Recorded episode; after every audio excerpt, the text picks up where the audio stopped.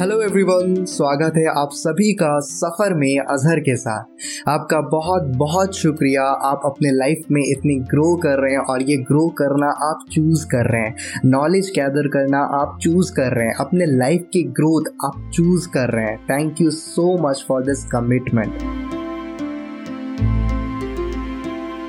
आज के पॉडकास्ट में हम लोग जानेंगे ऑन्टरप्रनोरशिप्स के बारे में। जैसे कि ऑन्टरप्रनोरशिप का मतलब क्या होता है ऑन्टरप्रनोरशिप कैसे प्रोनाउंस होते हैं, सही प्रोनाउंसिएशंस और ऑन्टरप्रनोर्स कौन होते हैं ऑन्टरप्रनोर्स के माइंडसेट क्या होता है ऑन्टरप्रनोरशिप के टाइप्स क्या क्या है, और कुछ सक्सेसफुल ऑन्टरप्रनोर्स के स्टोरीज तो चलिए इस सफ़र को जारी रखते हैं। ऑन्टरप्रनोरशिप क्या होता है? बेसिकली आसान शब्दों में एक नए आइडिया को लेकर एक नए बिज़नेस को स्टार्ट करना। एक नया आइडिया ऐसा आइडिया जो मार्केट पे अभी नहीं है। एक नया वो सर्विस भी हो सकता है, वो कोई प्रोडक्ट भी हो सकता है, एक नया प्रोडक्ट जो मार्केट पे अभी नहीं है, वो लेकर अगर आप एक कोई नया बिज़नेस स्टार्ट कर रहे हैं फॉर प्रॉफिट और फॉर सोशल सर्विसेज़ वो बिज़नेस स्टार्टअप को ही बोलते हैं ऑन्ट्रप्रनोरशिप और ऑन्टरप्रनोर्स वो होते हैं जो ये बिज़नेस को स्टार्ट करते हैं, जो ये आइडिया जनरेट करता है। एक नए आइडियाज़ को लेकर एक बिज़नेस को स्टार्ट करता है। ऐसे बहुत सारे लोग बहुत सारी चीज़ें फेस करते हैं अपने लाइफ पे, पर चीज़ें फेस किया और वहीं तक वो भूल जाते हैं। पर जो ऑन्टरप्रनोर माइंड के होते हैं, उनका माइंड अलग होता है, उनका माइंड रिस्क टेकिंग होता है। वो एक बिज़नेस के ऊपर इतना पैशनेट होते हैं, उनको कोई नया आइडियाज़ अगर मिला, वो वो लेकर इतना पैशनेट हो जाते हैं कि उनको अगर पता है कि ये आइडियाज़ को लेकर वो बिज़नेस कर सकते हैं और उससे वो प्रॉफिट अर्न कर सकते हैं और उससे हमारे सोसाइटी को भी अच्छा फ़ायदा होगा, एक सर्विस मिलेगा या कोई नया अच्छा प्रोडक्ट मिलेगा they will go for it ऐसे माइंडसेट है उन लोगों का। अलग अलग चीज़ों से नए नए वो लोग आइडियाज़ निकाल लेते हैं। कोई भी चीज़ों को लेकर एक बिज़नेस मॉड्यूल बना लेते हैं अपने माइंड पे ही। इतने इनोवेटिव माइंड होता है उन लोगों का और हमेशा सेल्फ मोटिवेटेड होते हैं। ऑन्टरप्रनोर्स के लाइफ ईजी नहीं होता है। सपोज़ एक नए आइडियाज़ वो लेकर एक मार्केट में अगर उतर रहे हैं एक बिज़नेस करने के लिए, यहाँ पे मार्केट तो मिल है ही। कोई कॉम्पिटिटर्स नहीं क्योंकि वो आइडियाज़ नया है। पर यहाँ पर रिस्क बहुत ज़्यादा है कि वो बिज़नेस चलेगा कि नहीं। उनका वो नया आइडियाज़ वो प्रोडक्ट हो सर्विस हो, कुछ भी हो, वो मार्केट पे चलेगा कि नहीं। तो यहाँ पे रिस्क बहुत ज़्यादा होता है, लेकिन उनका पैशन उससे बहुत ज़्यादा होता है। और उसके हिसाब से उनका हार्ड वर्क भी होता है और स्मार्ट वर्क भी होता है। एक ऑन्टरप्रनोर अपने ज़्यादातर टाइम एक बिज़नेस को स्टैब्लिश करने में लगा देता है। उनका फोकस प्रॉफिट रहता है, पर उनका मेन फोकस रहता है वो प्रॉब्लम को सॉल्व करना। अगर उन्होंने अपने लाइफ में कोई प्रॉब्लम फेस किया तो वो प्रॉब्लम को सॉल्व करना। या कोई नया आइडिया अगर उनके दिमाग पे आया है जो सर्व कर सकता है, जो दुनिया को कुछ दे सकता है, जो हमारे जनरेशन को कुछ दे सकता है तो वो लेकर वो इतने पैशनेट हो जाते हैं कि उनको वो करना ही है। और उनसे वो बिज़नेस करके प्रॉफिट भी अर्न करेंगे। ये होता है एक ऑन्टरप्रनोर के माइंड सेट ऑन्टरप्रनोर और ऑन्टरप्रनोरशिप के प्रोनाउंसिएशन लेकर कुछ मिसअंडरस्टैंडिंग भी है। अलग अलग लोग अलग अलग एक्शन यूज़ करते हैं। तो वो मैं क्लियर करना चाहता हूँ। एक्शंस डिपेंड करता है। जैसे अमेरिकन एक्शन पे बोला जाता है ऑन्ट्रप्रनर और इंडियन इंग्लिश एक्शन पे यूज़ किया जाता है एंट्रप्रनर और ब्रिटिश ब्रिटिश इंग्लिश पे यूज़ किया जाता है entrepreneur R is silent the end R is silent entrepreneur तो ऐसे अलग अलग एक्शन पे अलग अलग प्रोनाउंसिएशंस हैं। सो so, आप कोई भी यूज़ कर रहे हैं यू आर एब्सोल्युटली राइट अलग अलग एक्शन के एंगल से ओके okay? ऑन्टरप्रनोरशिप बिज़नेस के कुछ टाइप्स होते हैं। जैसे कि कुछ छोटे बिजनेसेस होते हैं, नए बिजनेसेस पर छोटे बिजनेसेस होते हैं। कुछ बिजनेसेस छोटे से स्ट्रेचेबल होते हैं। जैसा छोटा है, आज तो कल जाके इसको बड़ा किया जा सकता है, और वो वैसे प्लान वाइज ही होता है।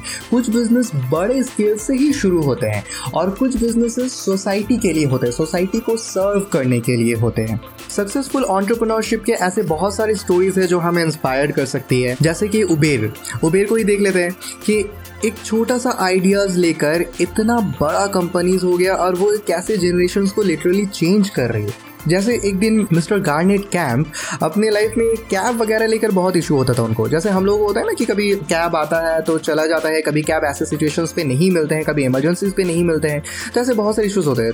उस वक्त जब वो अपने लाइफ में ये सिचुएशन फेस करते थे, ये प्रॉब्लम फेस करते थे, तब उनको एक बात याद आता था कि जेम्स बॉन्ड के एक मूवी पे एक सीन है जिसपे जेम्स बॉन्ड अपने डिवाइस पे अपनी गाड़ी को ट्रैक करता है। एक जीपीएस के थ्रू वहाँ पे वो स्क्रीन पे वो दिखाता है कि ये गाड़ी कहाँ जा रहा है, नहीं जा रहा है। तो वहाँ से वो काफ़ी इंस्पायर्ड होते थे काश ऐसा कुछ होता जिससे मैं अपनी गाड़ी को या कैब को मैं ट्रैक कर पाता कि कहाँ है, नहीं है। तो वो इशू बहुत हद तक सॉल्व हो सकता था। तो वो एक स्टोरी है गैरनेट कैंप की। अब कैलिनिक के बारे में बताते हैं। कैलिनिक पेरिस में रात को दो बजे एक बार जब लौट रहे थे, तब एक कैब लिए।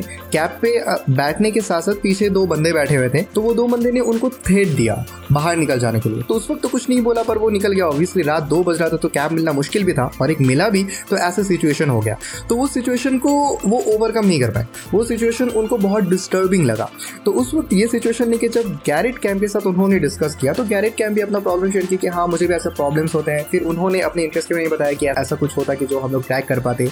तो उन दोनों ने प्लान बनाकर इस चीज़ में डिस्कस करके एक ऐसा एप्लीकेशन लॉन्च किया, जहाँ पर ड्राइवर्स अगर स्मार्टफ़ोन यूज़ कर रहे हैं तो वो इस पर रजिस्टर कर सकते हैं और उनको मोबाइल पे ही पैसेंजर्स मिल जाएँगे। और पैसेंजर्स जो उस एप्लीकेशन के थ्रू ड्राइवर के साथ कनेक्ट कर पाएँगे। बस एक कनेक्शन बना दिए थे उन्होंने, एक एप्लीकेशन के थ्रू तो उस वक्त ऐसा था कि वो, उस वक्त वो एप्लीकेशन के थ्रू अगर पैसेंजर्स बुक कर रहे हैं तो उनका एड्रेस वो ड्राइवर के पास जाता था। Not the GPS location but the actual address तो फिर वो ड्राइवर वो एड्रेस देकर वहाँ पर जाते थे पिक करते थे। फिर वो जब धीरे धीरे ग्रो किया, तब जाकर उसमें जीपीएस इंप्लीमेंट हुआ। तो जब जीपीएस इंप्लीमेंट किया, तब वो रैपिडली फिर ग्रो करने लगा। फिर उसको एक बूस्टअप मिल गया, क्योंकि वो बहुत फिर इंटरेस्टिंग लगने लगा। क्योंकि आप अपना कैब लिटरली देख पा रहे कि कहाँ है, नहीं है, आप उसे ट्रैक कर पा रहे तो फिर वो बूस्टअप होने लगा। आज जाकर ओबेर 65 बिलियन प्लस डॉलर की कंपनी है। और ये इस जेनरेशन को कैसे चेंज कर रहा है? ऑलमोस्ट हर रोज ऐसे स्टोरीज होते हैं जिसमें उबेर एक अच्छा काम करके निकलता है। जिसमें उबेर एक पॉजिटिव वाइव है। हमारे जनरेशन को लिटरली चेंज करे बहुत लाइफ को कितना ईजी कर रहा है। तो ऐसे बहुत सारे स्टोरीज हैं जो उबेस के पॉजिटिव वाइब्स पे रिलेटेड जैसे कि सपोज़ अब आप अपने लाइफ में ही बहुत सारे लोग फेस किए होंगे कि जैसे सपोज़ ऐसी जगह में आप हैं जहाँ पर कोई कैब वगैरह मिलना मुश्किल है, पर आप उबेर के थ्रू आपके पास कैब आ जा रहा है। एक क्लिक में बस। और ये लिटरली हमारे जनरेशन को चेंज कर रहा है। हमारे जनरेशन को इम्प्रूव कर रहा है। हमारे लाइफ को और ईजी बना रहा है। हमारे कुछ प्रॉब्लम का भी हल निकाल रहा है। हमारे लाइफ में कैब की भी प्रॉब्लम्स थी। जैसे कब सपोज़ आप ऐसी जगह पर है जहाँ पर कैब आना मुश्किल है, जहाँ पर कैब नहीं आता है, वहाँ पर उबेर आपको आ रहा है पिक करने के लिए just through the application isn't it amazing ऐसे और भी बहुत सारी स्टोरीज है जो हमारे जनरेशन को चेंज कर रही है। जैसे कि स्विगी हाँ स्विगी भी एक इंपॉर्टेंट पार्ट है। स्विगी आने से पहले कैसा था? अगर हम लोग के घर पे कोई गेस्ट आया तो हम लोगों को रेस्टोरेंट पे जाकर ऑर्डर करना पड़ता था। कॉल पे भी ऑर्डर कर रहे हैं तो एक लिमिटेड ऑप्शन थे। लेकिन यहाँ पर स्विगी आने के बाद वो पहली बात है वो ट्रांसपेरेंसी रह गया कि आप क्या बुक कर रहे हैं, नहीं बुक कर रहे, क्या है, नहीं है। आप जितना टाइम ले सकते हैं वो डिसाइड करने के लिए। और आपके पास वेराइटीज आ गए हैं। रेस्टोरेंट्स की वेरियंट्स की, आप नॉन वेज चाहिए वेज चाहिए, कौन से रेस्टोरेंट से चाहिए। और तो और ये हमारे जनरेशन को अपॉर्चुनिटीज़ भी दे रहा है। जैसे पहले ऐसे बहुत सारे बंदे थे, जिनको काम नहीं मिलता था।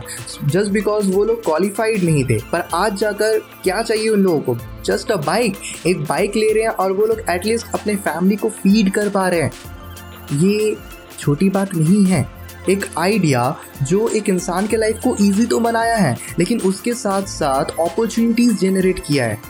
और इससे बड़ी बात क्या हो सकती है? हमारे यूथ को एक अपॉर्चुनिटी मिल रहा है एटलीस्ट अपने फैमिली को फ़ीड करने का। वरना पहले तो क्वालिफाइड नहीं थे तो अच्छा जॉब नहीं मिलता था। आठ दस हज़ार का मैक्सिमम कुछ मिला या बारह हज़ार का, उसी में कर रहे हैं। और उसमें ना ही कोई ग्रोथ है। ऑब्वियसली स्विगी पे भी अभी फ़िलहाल वैसे कोई अपॉर्चुनिटीज़ नहीं दिख रहा है। पर एटलीस्ट एक डिसेंट अमाउंट ऑफ़ मनी मिले, जिससे वो अपने फैमिली को फ़ीड कर पा रहे हैं। और ऐसे बहुत सारे स्टोरीज हैं। और मैं चाहता हूँ ये सब स्टोरीज से इंस्पायर्ड होकर, अगर आपके दिमाग पे भी कोई स्टोरीज आया है सो प्लीज़ एक्सप्रेस इट आप खुद के अंदर मत रखिए। आपका कोई दोस्त है या कोई अच्छा रिलेटिव है, उसके साथ शेयर कीजिए। आप अगर अपने लाइफ में कोई प्रॉब्लम फेस करें तो उसको आप शेयर कीजिए। आगे शेयर कीजिए कि आप, आपने ये प्रॉब्लम फेस किया है। क्योंकि अगर आप वो सॉल्व नहीं कर रहे हैं तो एटलीस्ट कोई और वो प्रॉब्लम को सॉल्व करे।